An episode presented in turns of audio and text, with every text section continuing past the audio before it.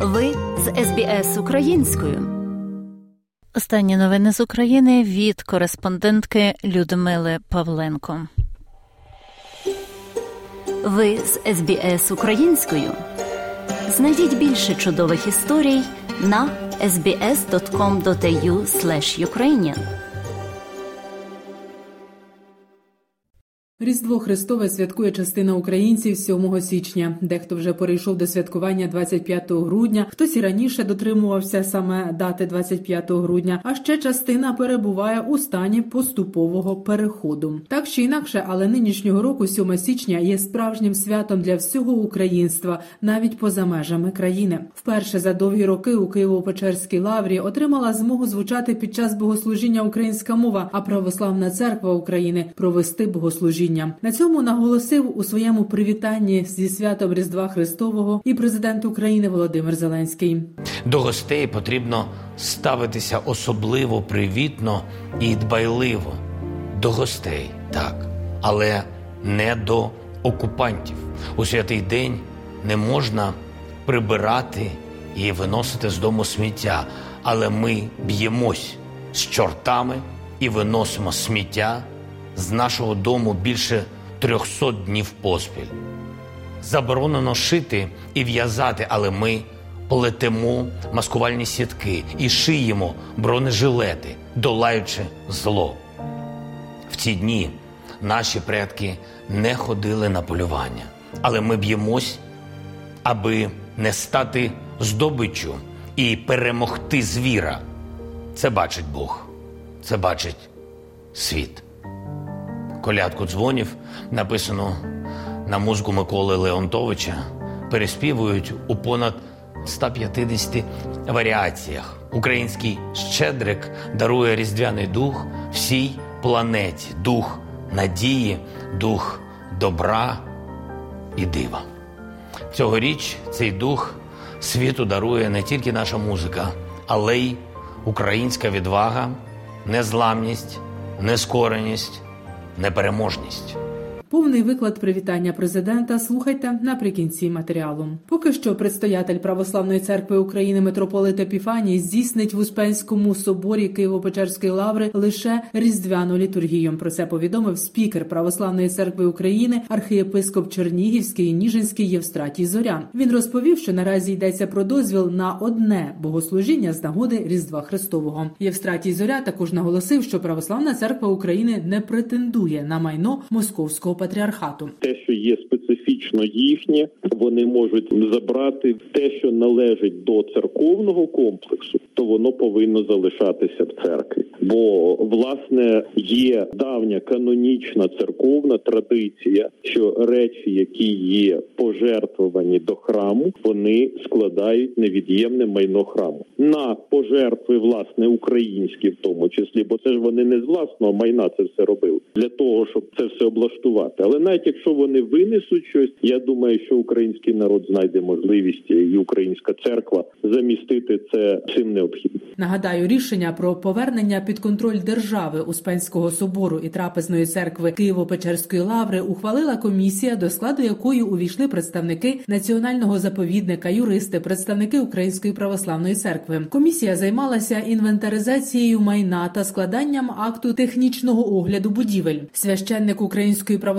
церкви Московського патріархату Клемент у коментарі Суспільному сказав, що про рішення повернути державі Успенський собор і трапезну церкву московському патріархату не було відомо. Це рішення стверджує Клемент незаконне. Водночас відомо, що у цих двох культових споруд, розташованих на території заповідника Києво-Печерська лавра, 31 грудня сплив термін дії договору безоплатної оренди, і його українські посадовці вирішили більше не продовжувати. За словами члена комітету Верховної Ради України з питань оборони Федора Веніславського, вирішити питання присутності на території заповідника церкви, що керується зі столиці країни-агресора Москви, допоможе новий закон про заборону релігійних організацій, які здійснюють антидержавну діяльність і керуються з країни-агресора. Відповідне доручення Кабінет міністрів України отримав від Ради національної безпеки та оборони. Цей заповідник є заповідником національного значення. Він є надбанням всього українського українського народу за законодавством України такими культовими спорудами мають право користуватися різні релігійні організації. Держава надає такі культові приміщення у тимчасове користування. На превеликий жаль, до останнього часу це право було узурповано однією релігійною організацією. Церква, яка володіла цією організацією, керувалася з країни агресора. Готуються до першого різдва у підпорядкуванні православної церкви України у свято-воздвиженському храмі в селі Княгинине Дубенського району на Рівненщині. Минулого року ця релігійна громада стала 36-ю, яка відійшла від московського патріархату і перейшла до православної церкви України. Розповідає священник храму отець Роман. Близько 700 людей при опитуванні виявили бажання перейти в православну церкву України. 31 чоловік було проти. Інші вагалися, і на сьогодні день вони приєднуються, ідуть в храм зі слів е, їхніх е, звучало, е, яка буде церква, така буде і вони до нас приєднуються на великі богослужіння. Е, церква заповнена. Тим часом служба безпеки України продовжує слідство щодо діяльності Української православної церкви Московського патріархату в Україні. Нині під час чергового рейду по церквах Московського патріархату спецслужба знову виявила символіку Росії, майно окупантів та агітки державного зрадника Медведчука. Зокрема, такі знахідки виявлені у єпархіях Української православної церкви Московського патріархату патріархату Херсонської, Кіровоградської, Дніпропетровської та Рівненської областей, а саме на території церкви святого праведного Іоанна Кронштадтського на Херсонщині виявлено колишні склади з майном окупаційних угруповань. Загарбники облаштували їх за сприяння настоятеля церкви. Він налагодив контакт з керівництвом окупаційної адміністрації і був на прямому зв'язку з представниками Федеральної служби безпеки Росії. Під час звільнення Херсона кліри утік разом із своїми російськими кураторами на лівий берег Дніпра. За дев'ять років війни Росія жодного разу не дотрималася домовленостей про перемир'я, заявила заступниця міністра оборони України Ганна Маляр. Лише в період проведення антитерористичної операції було зафіксовано 11 спроб встановити більш-менш стійкий режим припинення вогню, але всі ці домовленості порушувала Росія. Зокрема, декілька разів зривалися перемир'я на новий рік та різдво. У липні 2020 року запрацював останній повний і всеосяжний режим припинення вогню. Проте вже за перший рік цього перемир'я було понад дві тисячі російських обстрілів, стверджує Маляр. І ось російський патріарх Кирило 5 січня раптом закликав до, начебто, різдвяного перемир'я з 12 години 6 січня до 24 години 7 січня. Згодом на сайті президента Росії з'явилося повідомлення, що Путін доручив російським військовим припинити ведення бойових дій на території України із 6 по 7 січня. На що радник глави глави офісу президента України Михайло Подоляк зауважив, що Росія має залишити окуповані території, і таким чином почнеться тимчасове перемир'я. Та вже 6 січня Росія продемонструвала, як вона дотримується своїх же обіцянок, коли обстріляла Краматорськ та Курахове на Донеччині. Попередньо минулося без жертв серед цивільних, але є руйнування приватних будинків. Також по всій Україні 6 січня оголошувалася повітряна тривога через активність російської стратегічної авіації на території Білорусі поблизу українського кордону. До ситуації на фронті там число втрат окупаційної армії перевищило 110 тисяч, і станом на ранок 6 січня становило 110 тисяч 250. А збройні сили України продовжили просування на деяких ділянках фронту. А на Донеччині, де пробує наступати Росія, далі в глиб української території, захисники України не дали цього зробити противнику, щоби приховати від російського населення реальні масштаби втрат у війні з Україною. Російські армійці знімають шеврони зі своїх загиблих, забирають документи, аби ускладнити процес ідентифікації тіл. Про це розповів військовослужбовець збройних сил України з позивним юрист, один з тих, хто займається пошуком тіл загарбників на Харківщині. В основній масі це вже не кадрові військові, це мобілізовані або частні військові компанії.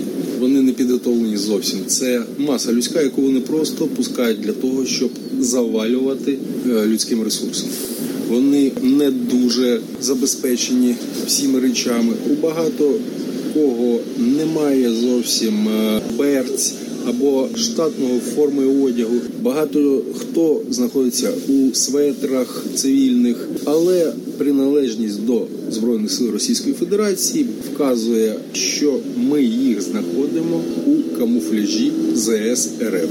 Призивають або зовсім молодих необізнаних, або тих, які проходили військову службу давним-давно і теж не можуть нічого зробити. Вони погано фізично розвинені.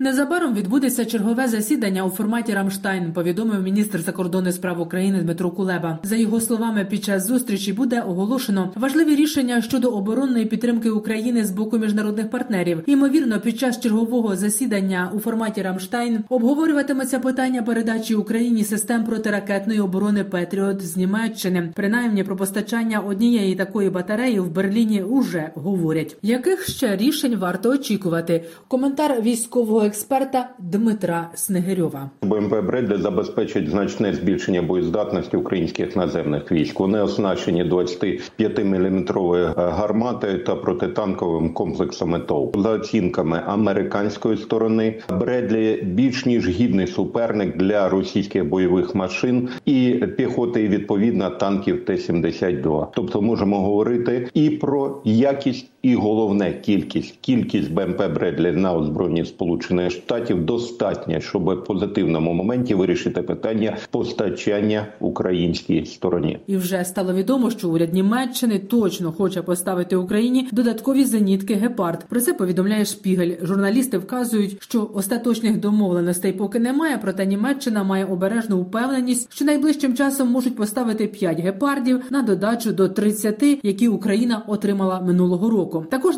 напередодні з'явилося повідомлення, що Німеччина поставить Україні бронетранспортери Мардер та батарею ЗРК Петріот, які Київ просить довгі місяці. Це сталося на тлі рішення Франції поставити Україні легкі танки та БМП Бастіона. Також повідомлення, що Сполучені Штати Америки можуть поставити бронемашини Бредлі. В Британії заявили, що частиною наступного етапу військової допомоги Україні можуть стати танки. І про новий пакет військової допомоги Україні від Сполучених Штатів Америки. До нього увійдуть бойові машини піхоти М2 Бредлі. Очікується, що буде 50 таких бронемашин. Також Сполучені Штати Америки планують передати бронеавтомобілі та багато різних боєприпасів. Загальна вартість пакета майже 3 мільярди доларів. Що це за зброя і наскільки вона може змінити ситуацію на фронті, розповів аналітик, журналіст Олег Катков. Відносно, наприклад, тих самих Бредлі та БМП Мардер, вони, хоч і мають свою специфіку, але вони були створені взагалі для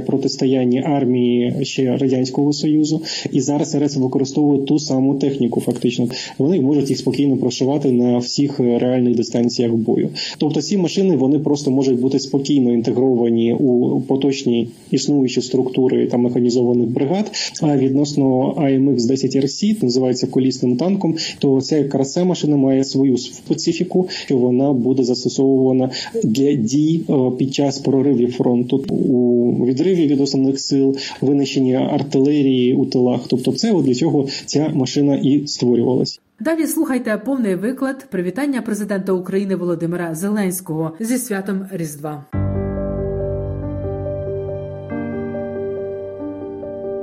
Дорогий народе, я щиро вітаю мільйони українських родин, які сьогодні збираються разом, аби провести святий вечір і зустріти першу зорю. Вона сповіщає про Різдво Христове. Це свято злагоди та єднання сім'ї, а всі ми разом велика українська родина. І де б ми не знаходились зараз вдома, на роботі, в окопі, в дорозі, в Україні чи за кордоном, наша родина єдина, як ніколи, у своїй мужності, незламності, взаємоповазі та взаємодопомозі.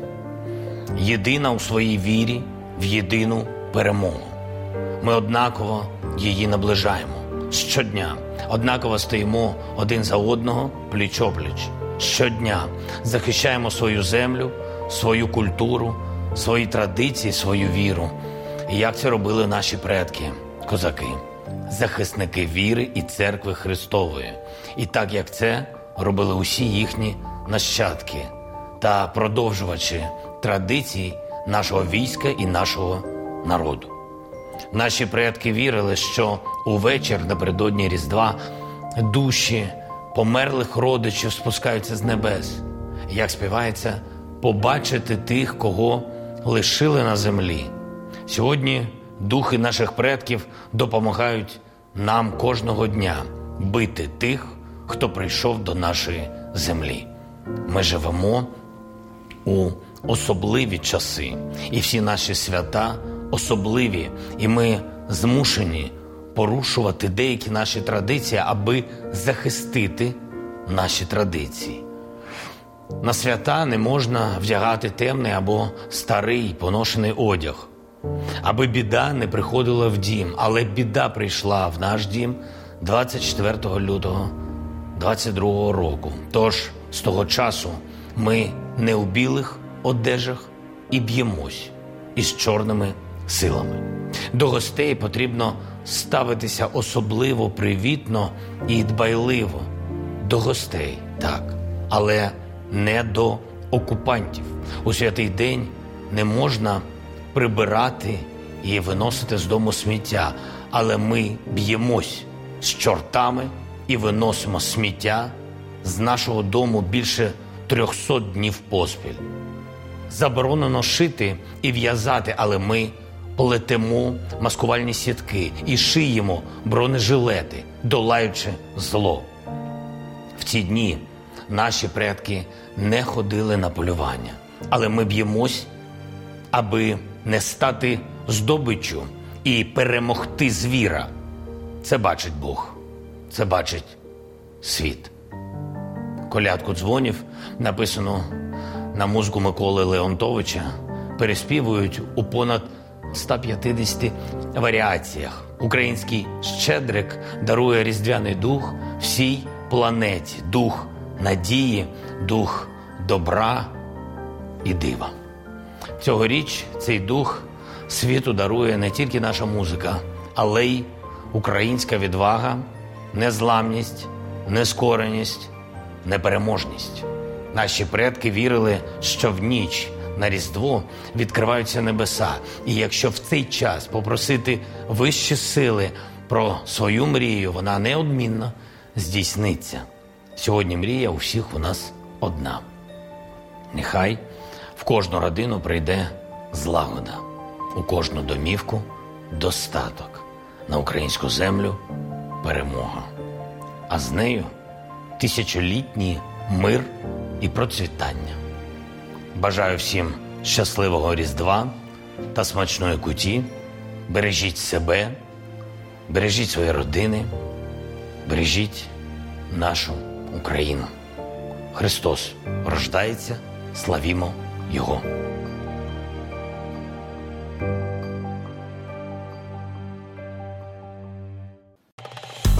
Подобається? Поділитися, прокоментуйте. Слідкуйте за SBS українською на Фейсбук.